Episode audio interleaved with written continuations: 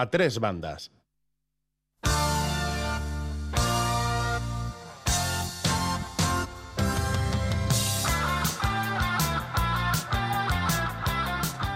Más que palabras.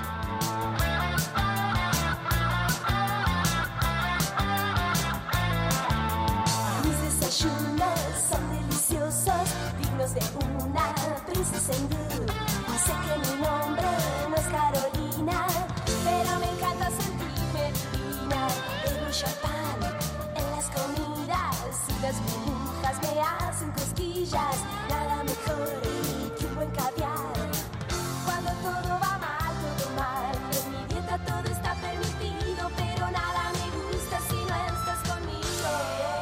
Es la voz de la cantante María Teresa Camilongo. Pocas veces se cita su verdadero nombre porque esta artista es conocida, eh, más conocida como Ruby. Sí, sí, la de Ruby y los Casinos, es ella. Un grupo de pop que cosechó algunos éxitos importantes, incluida esta canción que estamos escuchando, Mi plato favorito eres tú. Eh, comienza nuestro a tres bandas con una invitada enamorada de nuestra cocina que seguramente tiene muchos platos favoritos. Es una prestigiosa periodista, gastrónoma y cocinera.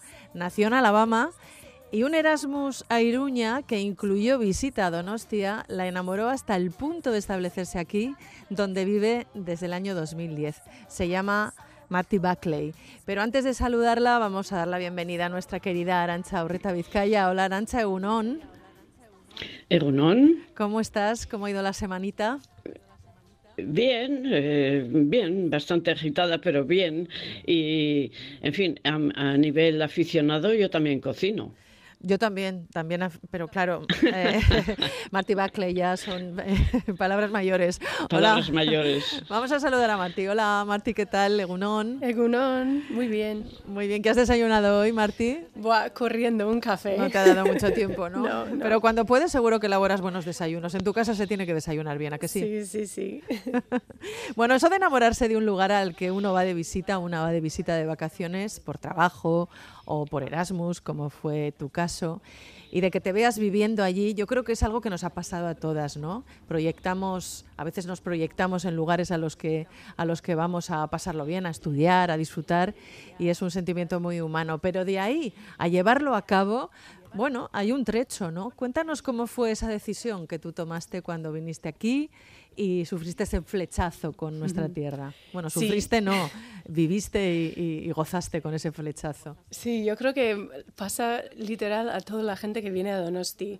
Eh, entras, ves la playa, ves los bares y te enamoras, pero no sé, lo mío fue pues seis meses descubriendo País Vasco, Navarra y, y me quedo ahí, no podía olvidarme de ello cuando volví a mi tierra a trabajar, a empezar la familia.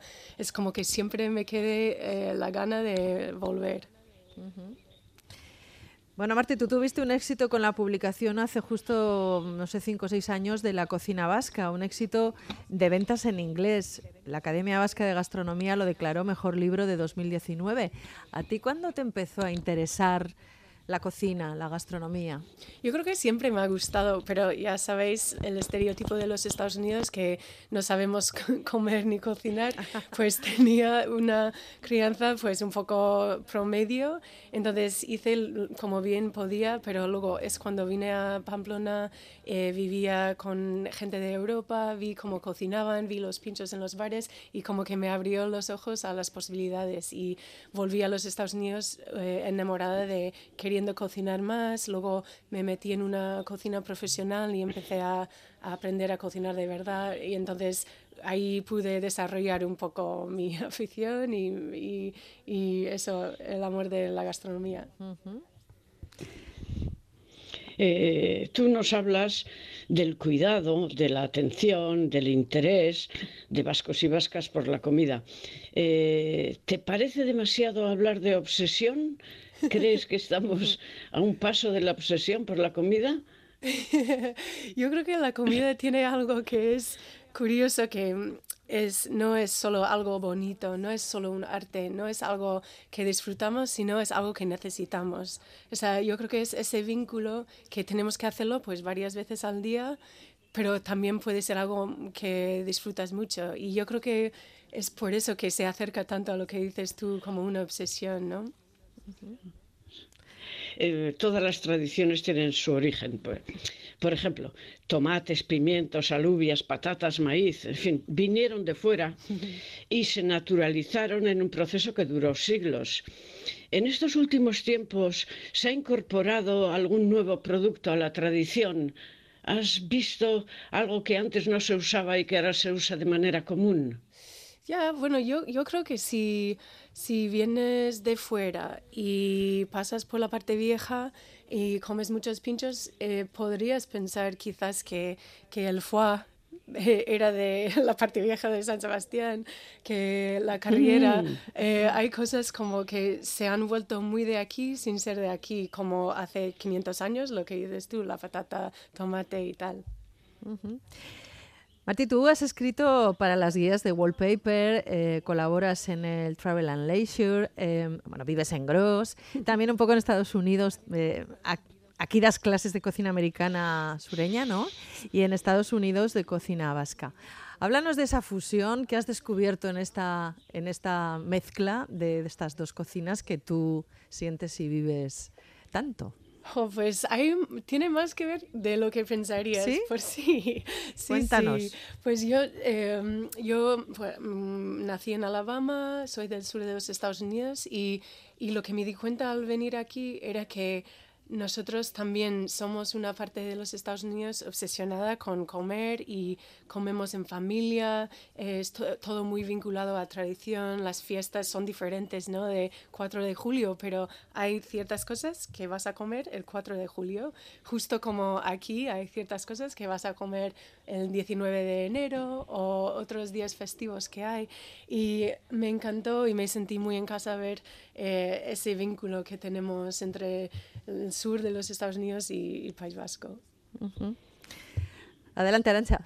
Si miro, si miro a cómo se cocinaba en mi familia de origen, la de mis padres y mi padre y mi madre, me parece que uno de los cambios eh, más importantes eh, es la reducción del tiempo de cocción en muchos alimentos y tal vez la incorporación de especias, aunque es- esto último sí que va lento, ¿verdad? Todavía usamos pocas especias. Ya, ya, yo, de hecho, en mi primer libro, uno de los ingredientes especiales que digo que tiene la cocina vasca es el tiempo. Porque yo haciendo la investigación del libro y aprendiendo pues a hacer chipirones en su tinta o piperrado o lo que sea, me fijé mucho en que hay que dejar las cebollas pochar en su tiempo adecuada y no lo puedes eh, apurar. Y eso pues llegué a pensar, pues jo, el tiempo es un ingrediente secreto en muchas de estas recetas y yo estoy de acuerdo contigo que cada vez se cocina más rápido o ni se cocina y lo que dices tú de la incorporación de las especias pues creo que va a la mano de, de la globalización abrir puertas a lo de fuera, no solo salen cosas, sino entran cosas y, y bueno, sí, son cambios que van produciéndose. Eh, efectivamente, estamos mm, sometidos a cambios continuos y en la cocina, por supuesto que también. Eh, además, ahora tenemos, eh, Marti, que ser muy responsables porque es algo que se, la cocina es algo que se basa en el producto, en conseguir producto y ese producto eh, no es infinito, ¿no? Eh, ¿cómo, ¿Cómo ser responsables en la cocina? Pues yo creo que es algo que mm, puede parecer como muy difícil y ¿qué, puedo hacer yo que soy una persona solo, pero yo creo que cada uno pues haciendo, y lo hacéis muy bien aquí, eh, lo que acabas de decir, que la cocina se basa en producto, eh, lo dais por hecho, pero te puedo decir que no se basa en producto en todos los lugares. Eh, entonces, yo creo que aquí ya lleváis interiorizado eh, las buenas prácticas de sostenibilidad, de tem- eh, estaci- estacionalidad es- temporal, comer con las estaciones, ¿sabes? y yo creo que es algo muy de aquí, vivir de una forma sostenible. Em, Eh, adelante, Perdón, sí. perdón. No, no. Eh, eh, me gustaría mirar un poco eh, a tu país de origen. Eh, si hacemos caso a lo que nos enseña el cine y las series, en Estados Unidos se cocina poco. Se come mucha comida preparada y hamburguesas, muchas hamburguesas y muchas pizzas. Ya nos has hablado antes sobre un poco sobre Alabama, pero la realidad que se refleja en el cine y en la televisión se acerca a, la realidad real, digamos.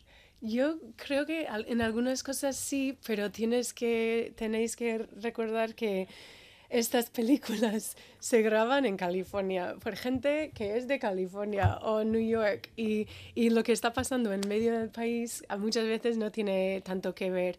Entonces hay mucha, yo creo que los Estados Unidos podría ser en realidad cinco países y tendríamos culturas diferentes, hablaríamos diferentes y tal. Entonces eso por un lado y por el otro lado hay lo que pasó en mi país es que hace 50, 70 años rompimos un poco con eso del el vínculo con la tierra y la comida y empezamos a industrializar eh, eso, la industria de la alimentación. Y lo que ha hecho esto es que la gente ha perdido un poco em, el saber eh, cocinar, el saber comprar eh, todo. Entonces lo estamos recuperando. Entonces lo que yo he visto en los últimos 15 años es una recuperación importante y es verdad que es con gente que pues tiene dinero para poder eh, comprar y tal, pero bueno, una recuperación de, de cocinar, del disfrute de la cocina. Entonces es como que lo estamos teniendo que reaprender un poco. Bueno, hablando de, hablando de películas, me viene a la cabeza una película que seguramente muchos oyentes la, conocen, Tomates Verdes Fritos. Una película, Marty, que se desarrolla en un pueblo ficticio en Alabama, en el que, bueno, pues pasan muchas cosas. La trama de la película se desarrolla ahí. El pueblo es imaginario. ¿Y la receta también lo es o existe? no, existe 100%. O sea, se grabó en un um, restaurante, pues justo de donde soy yo, Birmingham en las afueras, que se ubica justo en, en, las vías de tren y, existe. Y, el, y freír, pues justo como aquí en España somos muy de freír en el sur y tenemos pues tomates verdes fritos, también freímos pepinillos, ya freímos de todo. bueno, la gastronomía de Alabama, ¿no? Algún detalle, yo no tenía ni idea. Eh, nos has hablado antes eh, precisamente de Alabama, que es un estado del sur. y que Estados Unidos es enorme y no se puede generalizar. Por ejemplo, en Alabama caben casi dos Países Vascos, solo si miramos a la demografía.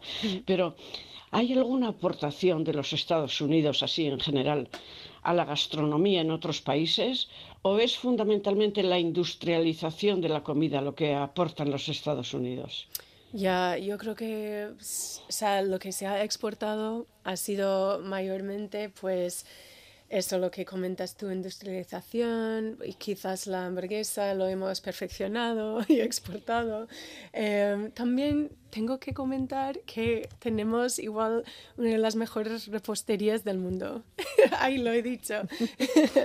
no es tan refinado como la francesa, pero ah, no tenemos miedo ni del azúcar ni de la mantequilla y se nota. Oye, pues ponnos un ejemplo, un, cuéntanos.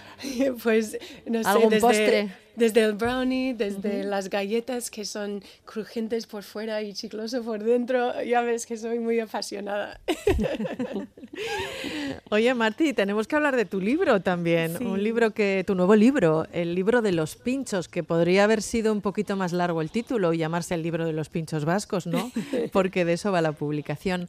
Cuéntanos cómo fue esa primera vez, si es que la recuerdas, que tú ves una barra de pinchos de nuestros pinchos, una de nuestras barras, de esas barras que están a rebosar de, de, de, de pinchos, que es un símbolo culinario, social y cultural muy nuestro.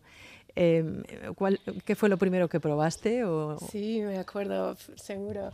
Em, pues fue un día, habría sido en marzo de 2005 y cogimos el bus de Pamplona a Donosti, llegamos a Mara, paseamos por el río y dije, ¿qué es este sitio tan bonito y tal? Llegamos a la parte vieja y entramos en un bar de estas que ya no voy, un bar cualquier, en Fermín Cabetón, y pedí pues una, creo que era una bola de carne y pimiento, y me encantó.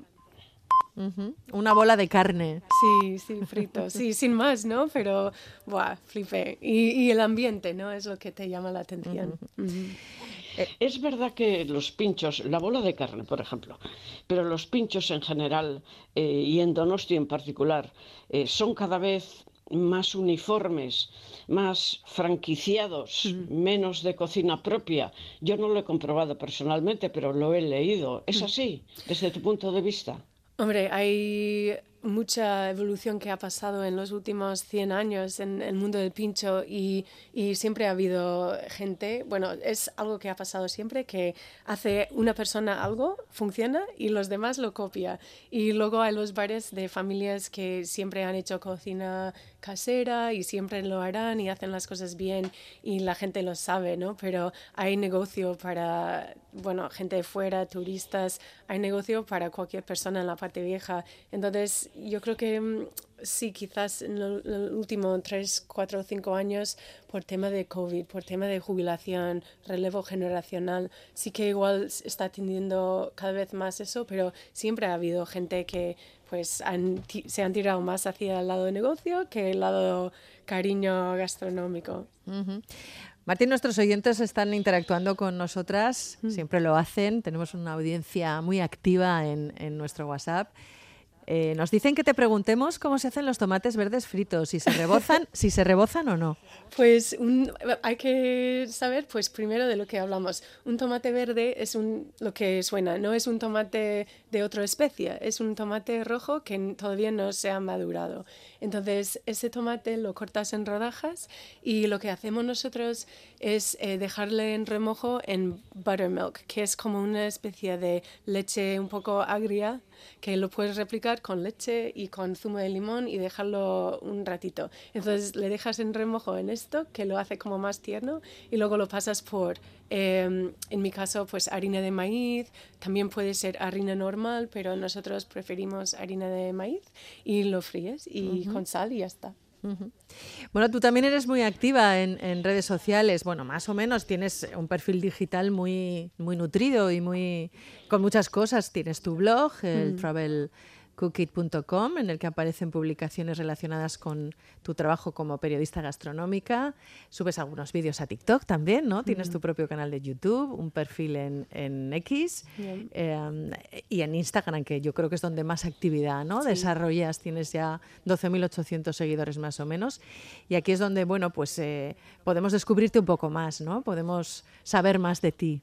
Sí, sí, lo que dices estoy más activa en Instagram, pero cada de vez en cuando subo vídeos a YouTube y yo creo que, bueno, eh, mi edad es lo que hay que hacer. eh, y también me gusta, pues, cuando yo vivía en los Estados Unidos, enamorada de País Vasco, buscaba cosas y no encontraba nada. Entonces también me gusta la idea de exponer lo que hay aquí para la gente de fuera que está enamorada, que es cada vez más gente. ¿Cuándo sale a la venta el libro, el libro de los pinchos? El 9 de abril. O sea, ya, bueno, ya, todavía hay que esperar un poquito más. Sí, sí, sí. Bueno, y sigues colaborando regularmente con el New York Times también. Sigo, pues, eh, aparte de hacer los libros, siempre estoy escribiendo artículos para diferentes medios y tal. El libro es un compendium de todo lo que he visto en el mundo del pincho, entonces es como un tocho libro, pero a la vez es muy divertido y, y bueno, los artículos siempre son de escala más pequeña. Claro. Oye, eh, mira qué, qué oyente más divertido. mm, nos dice que cómo no va a tener relación la cocina sureña de Estados Unidos y hasta el nombre se lo pusieron los vascos. Alaba, ama. No lo había pensado, podría ser. Sí, sí. Bueno, pues eh, Arancha, si quieres, entramos ya en el capítulo de los titulares, de los titulares que has ido recogiendo a lo largo De de, esta charla. Primer titular. La comida no es solo arte, es también necesidad. Segundo titular. Uno de los ingredientes más importantes de la cocina es el tiempo. Y tercer titular. Lo que Estados Unidos ha exportado en cuanto a gastronomía es sobre todo la industrialización. Qué buenos, como siempre, atinados y acertados los titulares de Arancha Urreta Vizcaya. Pues lo vamos a dejar aquí. Arancha, hasta la semana que viene. Hasta la semana que viene. Un abrazo fuerte. Y otro para ti, Marty Buckley, que ha sido nuestra invitada hoy en, A Tres Bandas, autora Ay. de libros interesantes. Enseguida va a salir a la venta el 9 de abril el libro de los pinchos, Sí. un libro con imágenes, con buenas imágenes de, de nuestros pinchos, una unidad culinaria en sí misma, auténtica cocina de primer nivel, pero en tamaño mini. es que ricasco, Marty, que te vaya muy bien y, Sí. y un abrazo fuerte. Gracias, Agur. Oye, ¿vas a beber vermut hoy? ¿Vas a tomarte el vermut? ¿Sabes qué? Igual sí, hace buen día aquí en San Sebastián, igual un Marianito. Bueno, te lo digo porque sabemos que eres muy aficionada al vermut. Sí, sí. Qué bien, qué bien. Sabes vivir muy bien. Venga, un abrazo. un abrazo. Agur. ensangrentados. Por fin me hizo desmayar.